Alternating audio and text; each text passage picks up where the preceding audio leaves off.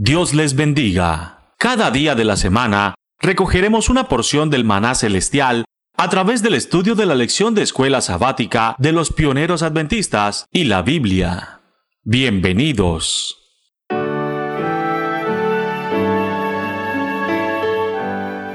tal hermanos? ¿Cómo están? Dios los bendiga a todos. Mi nombre es Arturo Argüelles. Y mi nombre es Selma Morales. Y el día de hoy vamos a estudiar juntos la escuela sabática número 6 que está hablando de las condiciones del tiempo del fin. Eso es para el 8 de febrero del 2020. Y esa lección, recuerden hermanos, que fue hecha originalmente por los pioneros adventistas y lleva por título El mensaje del triple evangelio. Algo de actualidad para nosotros, así que vamos a estudiarla juntos. Y bueno día, de hoy, el día de hoy vamos a repasar esta escuela sabática y como siempre le hemos dicho, el tiempo siempre es muy medido para todos nosotros. Así que vamos a tratar, vamos a tratar junto con Selma, mi esposa, de resaltar ciertas preguntas que para nosotros nos parecieron muy pero muy importantes. Así que vamos a comenzar. Vamos a resaltar una de las primeras, de las una de las primeras preguntas que creo que nos colocan eh, en la situación en la que está viviendo el momento, en ese momento el mundo.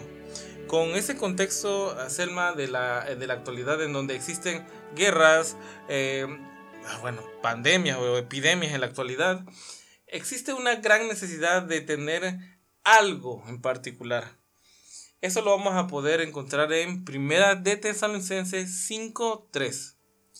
Primera de Tesalonicenses 5.3. Que cuando digan paz y seguridad, entonces vendrá sobre ellos destrucción repentina, como los dolores a la mujer encinta, y no escaparán. Jeremías 6, al 14 también dice, porque desde el más chico de ellos hasta el más grande, cada uno sigue la avaricia, y desde el profeta hasta el sacerdote, todos son engañadores, y curan la herida de mi pueblo con liviandad, diciendo paz, paz, y no hay paz. Eso es algo que nos coloca, que coloca a esa etapa del mundo en un contexto muy claro. Todos nosotros tenemos la necesidad de encontrar una seguridad y una certeza de, que estamos haciendo las cosas bien. Ante un mundo convulsionado en donde existen inseguridades, bueno, las personas que vivimos acá en México sabemos muy claro esto, tales problemas económicos en otro, lo que más queremos es encontrar una palabra de descanso. Pero acá estamos encontrando que el contexto del tiempo del fin va a existir una falsa paz y una falsa seguridad. Porque va a haber todavía, como dice acá Jeremías, gente avariciosa, gente, eh, sacerdotes todavía engañadores, que en el contexto de, de, ese, de ese, texto habla de, de, ministros del pueblo de Dios. O sea, gente que está tratando de darle, como quien dice, una sobadita a las personas para tratar de apaciguar su conciencia. Así es, es, es común, de hecho, verlo en nuestros tiempos, como la dirigencia de todas las iglesias trata de demostrarle a, a la congregación que todo está bien, que no pasa nada, que no se está alterando el orden, que no se están rompiendo las reglas de Dios, que todo está bien, que todos estamos en paz unos con otros. Fíjate lo que dice Ezequiel 13 del 9 al 10 dice, y estará, y estará mi mano contra los profetas que ven visiones falsas y hablan adivinaciones mentirosas no estarán en el consejo de mi pueblo, no serán escritos en el libro de la casa de Israel, ni entrarán en la tierra de Israel, y sabréis que yo soy Dios. Si porque, porque han engañado a mi pueblo diciendo paz cuando no hay paz, y cuando alguien edifica un muro, he aquí ellos lo recubren con cal. Un contexto muy claro de cómo es tratar de esconder todo este esta, esta suciedad de, de, un lugar, pasándole nada más hay un brochazo, ¿no? Dándole esa sobadita en la espalda a los creyentes para que los creyentes no tengan esta necesidad de romper con ciertas ligaduras, con ciertas cosas que le están atando y de esa manera hacer cambios sustanciales en, en, en su vida. Y bueno, eso nos lleva a entender que entonces la tendencia espiritual del mundo, ¿cuál sería, Selma? Bueno, podemos revisarlo en segunda de Timoteo 3 12 y 13. Y también todos los que quieren vivir piadosamente en Cristo Jesús padecerán persecución, mas los malos hombres y los engañadores irán de mal en peor, engañando y siendo engañados. La tendencia espiritual del mundo es estar engañados. Porque una de las cosas que hemos encontrado en, infinidad de, momentos, de circunstancias religiosas, de circunstancias sociales, es de que estamos tratando de llevar una vida doble, una vida en donde por un lado pueda tener cierta tranquilidad en mi mente, pero por otra tener las facilidades de la vida. Entonces, ¿eso cómo nos coloca ante Dios? Pues bueno, como que, bueno, cuando yo tengo la necesidad, se me prendo a Dios como si fuera un foco y bueno, hacemos lo que se tenga que hacer para conseguir esta paz o esa tranquilidad que se necesita. Pero de ahí a que yo deje de ser engañador y, y tratar de, de, de, tratar a mis, a mis vecinos, a mis colegas del trabajo de una manera tan vulgar y tan semejante a ellos, pues bueno, no, no, no se hace. Seguimos estando en esas mismas prácticas. Y hermanos, eh, aquí hay algo que resaltar, que es el tema de Laudato Si, que lleva al ecumenismo y que bien sabemos y que debemos saber que en este eh, concilio de las iglesias por llegar a un ecumenismo, eh, lo que tratan de hacer es justamente lo que dice primera de Timoteo 4.1. Escuchan espíritus engañadores y a doctrinas de demonios, porque realmente haces decir que todo está bien y que todo está en paz, pero realmente las doctrinas que se quieren pactar a nivel mundial son doctrinas engañadoras y que nada tienen que ver con lo que Dios pide de nosotros. Una de las cosas que, que no sé, Selma, si has notado es de que la religión que, que, se profesa actualmente tiene que ver no solamente con este aspecto de prosperidad, también una prosperidad del alma, ¿no? Este, estar en paz en la casa, con sus hijos, que dicho sea de paso no es malo. Pero ¿a qué costo? ¿Qué tenemos nosotros que hacer? La palabra del Señor dice que tomad mi cruz y síganme. O sea, en el contexto en que el Señor lo dice, tomar la cruz en ese momento de la vida que estaba llevando el Señor Jesús era algo muy, muy difícil tenía que pasar muchas circunstancias penosas que, con el simple hecho de mencionar la tortura que sufrió el Señor Jesús es, es, terrible. Entonces, bajo ese contexto, nos está enseñando el Señor de que si tomar su cruz es desprenderse de costumbres, tradiciones, eh, hábitos, comer, beber, ver muchas cosas, entonces la religión que está profesando la humanidad en general no tiene nada que ver con tomar la cruz y sígueme. Exacto. Porque, por ejemplo, hay cultos para jóvenes un poco animados que le dan rienda suelta al gusto de las personas, más allá de lo que realmente Dios quiera.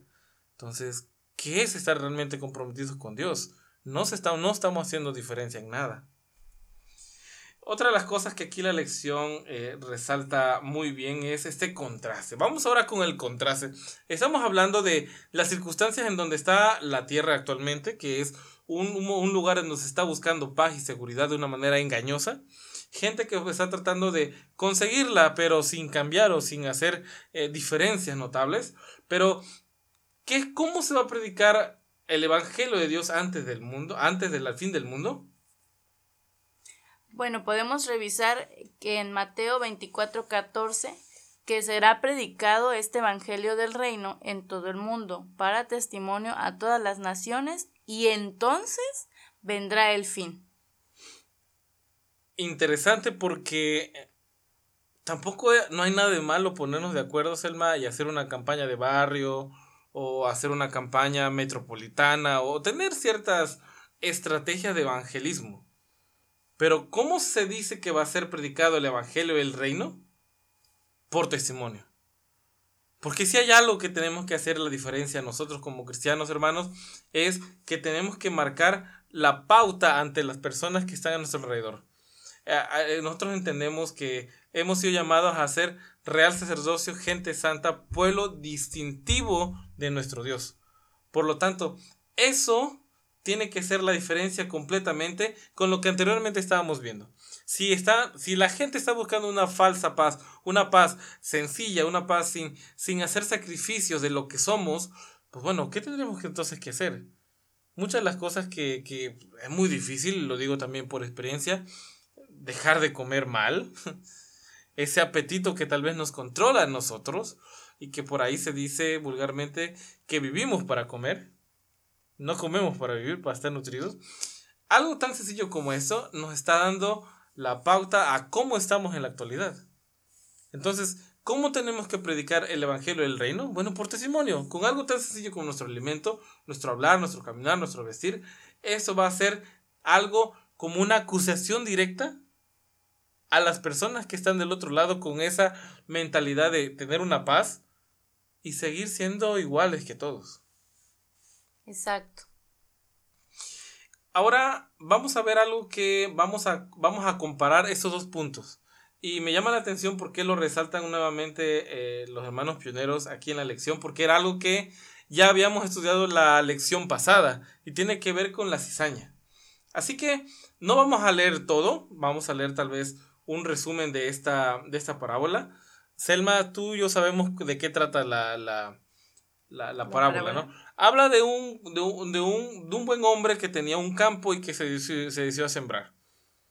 Y que sembró una buena semilla, pero el enemigo vino, su enemigo vino y sembró cizaña, sembró un mal fruto. Sus, sus siervos le dijeron, bueno, entonces pues, hagamos algo quitamos esta cizaña, limpiamos el campo y no pasó nada. Pero el Señor dijo, miren, para evitar que perdamos real, eh, un, fruto real, pues dejamos que todo crezca.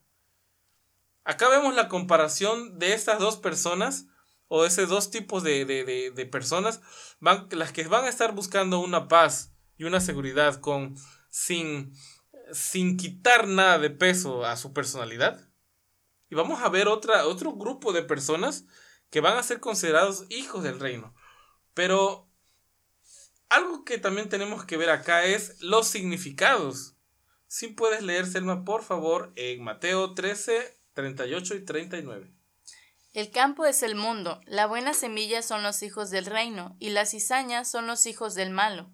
El enemigo que la sembró es el diablo, la ciega es el fin del siglo, y los segadores son los ángeles. Aquí, hermanos, es bien interesante porque el Señor pone el ejemplo del trigo y la cizaña y en otros eh, análisis, análisis de este texto hemos revisado que el trigo y la cizaña son muy parecidos. Es una planta muy parecida, pero se distingue hasta que da sus frutos. Un cristiano, ¿cómo puede diferenciarse de otro ser humano, de otra persona?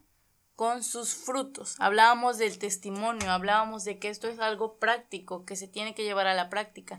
El Señor está esperando los frutos, por eso va a dejar que se crezca juntos, que se conviva juntos, pero que no se sea igual.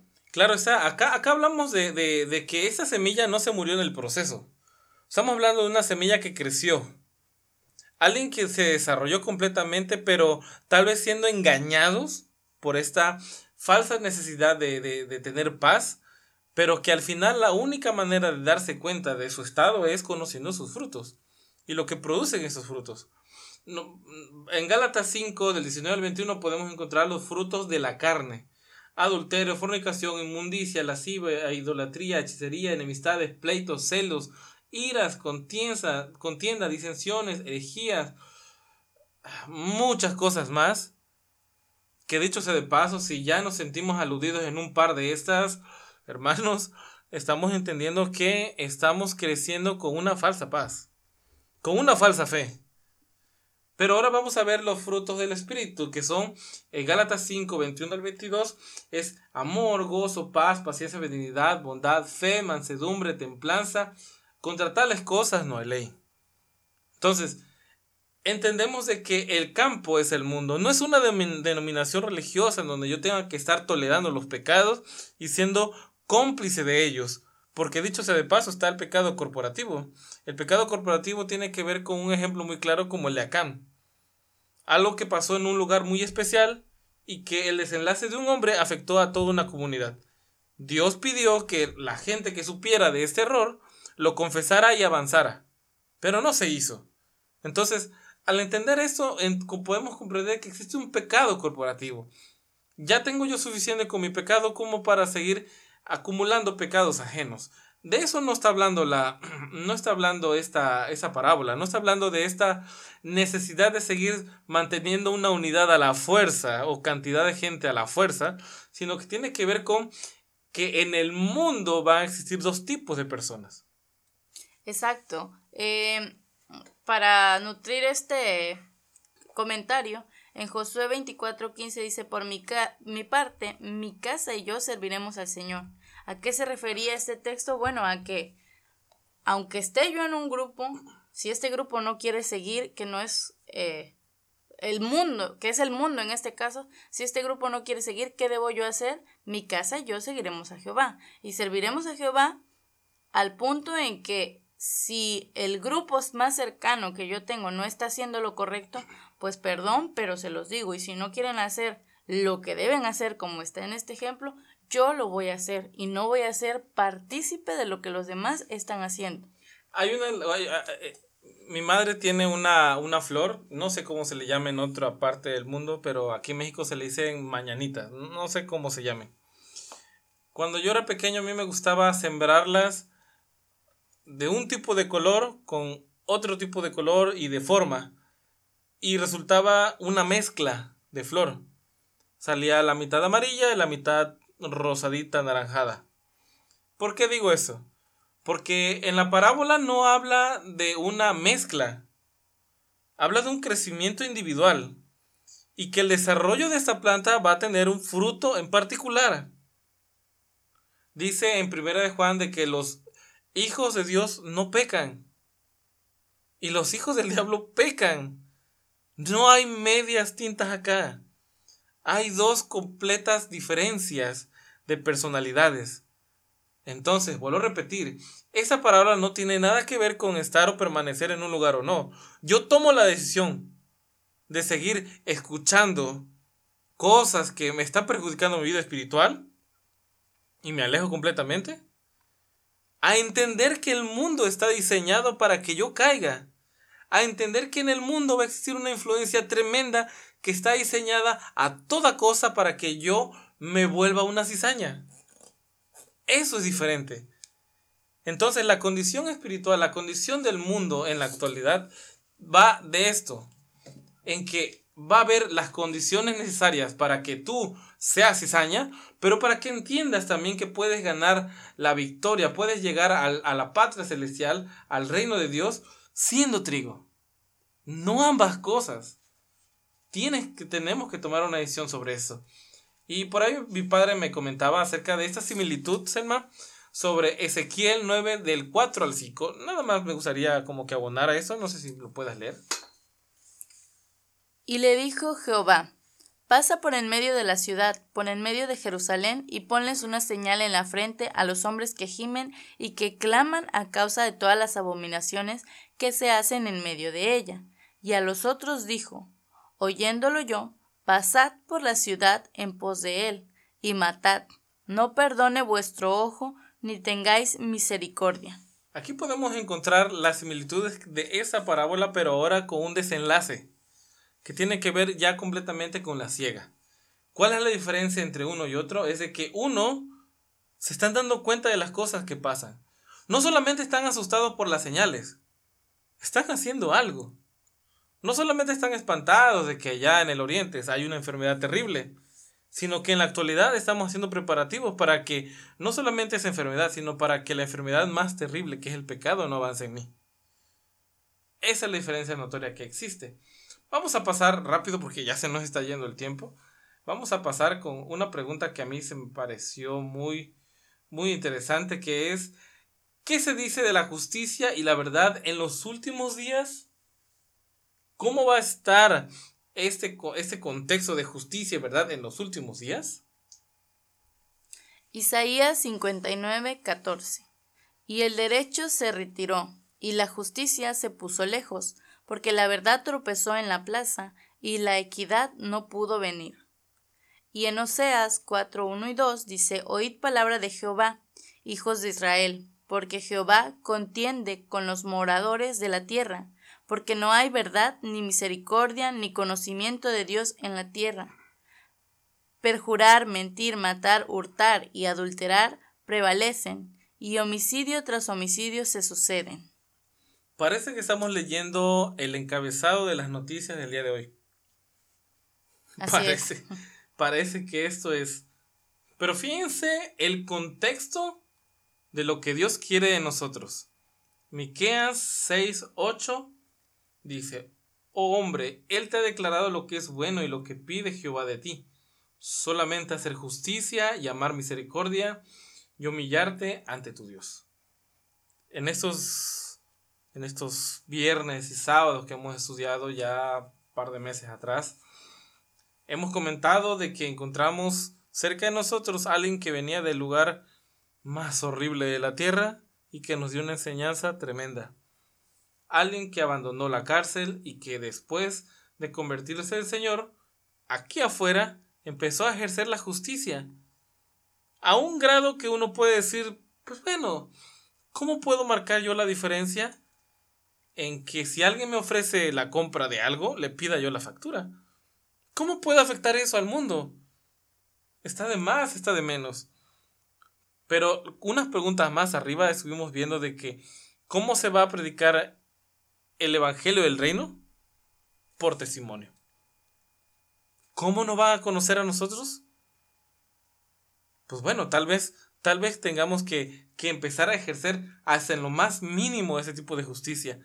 Amar la misericordia. Claro que sí, hermanos, va, va con el mensaje. Pero también viene otro punto que tal vez esa es la flaqueza de toda la cristiandad, que es andar recto delante de tu Dios, humillarte ante tu Dios.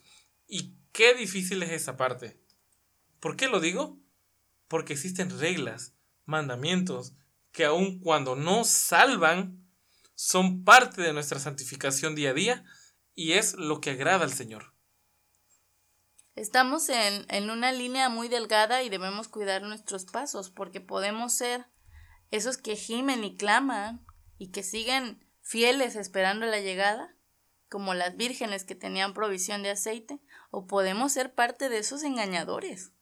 No solamente podemos pasar a ser engañados, sino que podemos, en nuestra posición como cristianos, si no actuamos en consecuencia, volvernos parte de esos engañadores.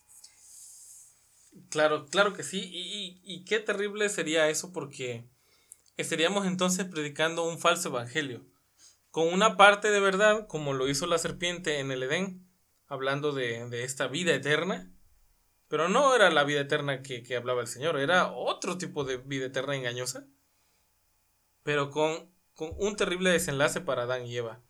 ¿Cómo es posible eso? Porque el Señor Jesús le habla también a los, a, los, fariseos que, le, que dice que ellos recorren mar y tierra para ser un discípulo y lo hacen dos veces merecedores al infierno. Entonces seríamos también parte de esos profetas falsos predicando un evangelio falso que cuando la gente tenga que compararnos con nuestra vida práctica encontrará este engaño, este engaño total. Exacto. Vamos a ver ya una de las últimas preguntas. Hay mucho más que analizar, hermanos, pero siempre se nos acaba el tiempo. Hablando de eso, se nos va rápido. ¿Qué figura se nos da respecto a la condición del mundo en los últimos días? Vamos a leer Mateo 24, 37 al 39. Mas como en los días de Noé, así será la venida del hombre, porque como en los días antes del diluvio estaban comiendo y bebiendo, casándose y dándose en casamiento, hasta el día en que Noé entró al, en el arca, y no entendieron hasta que vino el diluvio y se los llevó a todos. Así será también la venida del Hijo del Hombre porque la gente en los días de Noé, no, perdón, hasta ahí. Hasta ahí, hasta ahí, exacto. Entonces, eh, ¿cuál es la condición o cuál es la comparativa del mundo actual, como en un resumen de lo que hemos hablado? Es que no le va a importar a nadie la condición. Todo ha pasado, no hay nada nuevo bajo el sol, tenemos que amarnos, hay que dar el buen ejemplo, pero que hay un poquito aquí, que hay un poquito allá, esas condiciones formaron a un pueblo antidiluviano con una, yo diría, una costra o una concha en la cabeza, porque durante 120 años escucharon a el varón de Dios predicar que venía el fin. ¿Y qué pasaba por su cabeza? Nada. Todo sigue igual. Entonces, ¿estaremos tal vez teniendo esta, este caparazón dentro de nuestro cerebro?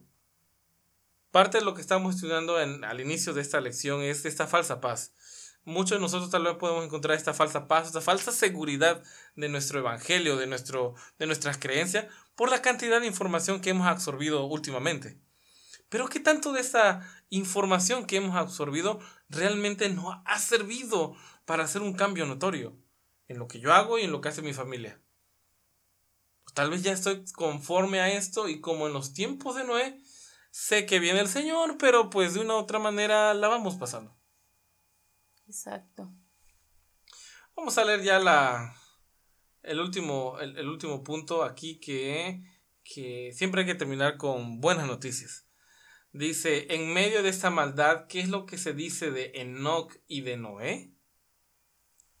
Génesis 5, 22. Y caminó, caminó Enoch con Dios después que entregó que engendró a Matusalén, trescientos años y engendró hijos e hijas. Y Génesis 6.9, estas son las generaciones de Noé. Noé, varón justo, era perfecto en sus generaciones, con Dios caminó Noé.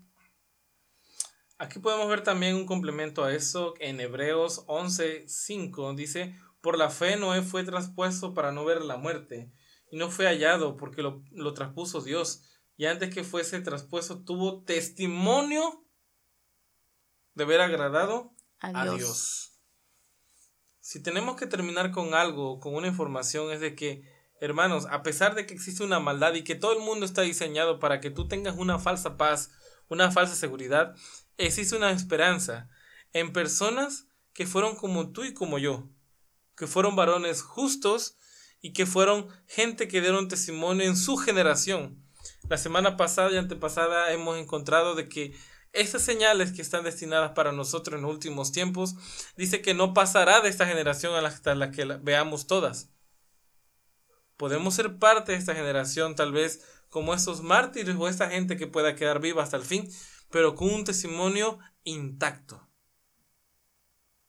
Sí, yo quisiera agregar que eh, en, este, en este trimestre hemos estado hablando mucho de las vírgenes, de las 10 vírgenes, y me llama mucho la atención porque para que tú sepas o puedas calcular cuánto te vas a gastar de gasolina en un viaje de 60 kilómetros, tienes que haber ya pasado por ese viaje, porque digo, aunque puedes hacer un cálculo por el kilometraje y el consumo de tu carro, hay muchas cosas en la práctica que pueden hacer variar esa cantidad de gasolina.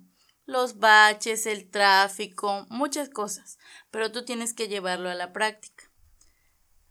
¿Por qué cinco de esas vírgenes sabían que debían llevar aceite extra? Porque ellas no vivían como en los tiempos de Noé embelesadas en sus cosas. Ellas vivían en una constante práctica de la espera del novio y ya habían contemplado que iban a necesitar más aceite porque sabían que su aceite no les alcanzaba para todo el tiempo de espera. Lo mismo pasa con Noé y lo mismo pasa con Enoch. Ellos llevaron el Evangelio a la práctica y por esa práctica es que pudieron alcanzar esa salvación, porque ellos al final van a despertar. Bueno, en, ese caso, Enoch, bueno, ya, no está. ya está allá, pero a lo que quiero llegar es que necesitamos que este evangelio se practique, porque cuando lo practiquemos, lo vamos a predicar. Exacto, no predicar primero y luego a ver si lo, si lo vivimos, ¿no? Porque eso tendríamos, tendríamos que ser entonces maestros engañosos. Y de esos hay muchos. Así es. Así que hermanos, gracias por escucharnos hasta acá. Ha sido como siempre un gusto darnos la oportunidad de estar hasta su casa, que nos escuchen tal vez en el tráfico, mientras ustedes hacen qué hacer. Gracias hermanos por darnos esta oportunidad. Ha estado el día de hoy conmigo mi esposa Selma, un servidor Arturo. Y te invito que nos puedas escuchar la próxima semana en esta transmisión especial de estudio de la escuela, de esa guía de estudio que tenemos día con día acerca de la Biblia. Dios te bendiga hermanos y nos estamos escuchando pronto. Recuerda, el pan que descendía del cielo cada día solamente daba fuerzas para enfrentar con éxito ese día. Por eso, permitiéndolo Dios, nos reencontraremos mañana para recibir una porción más del maná diario.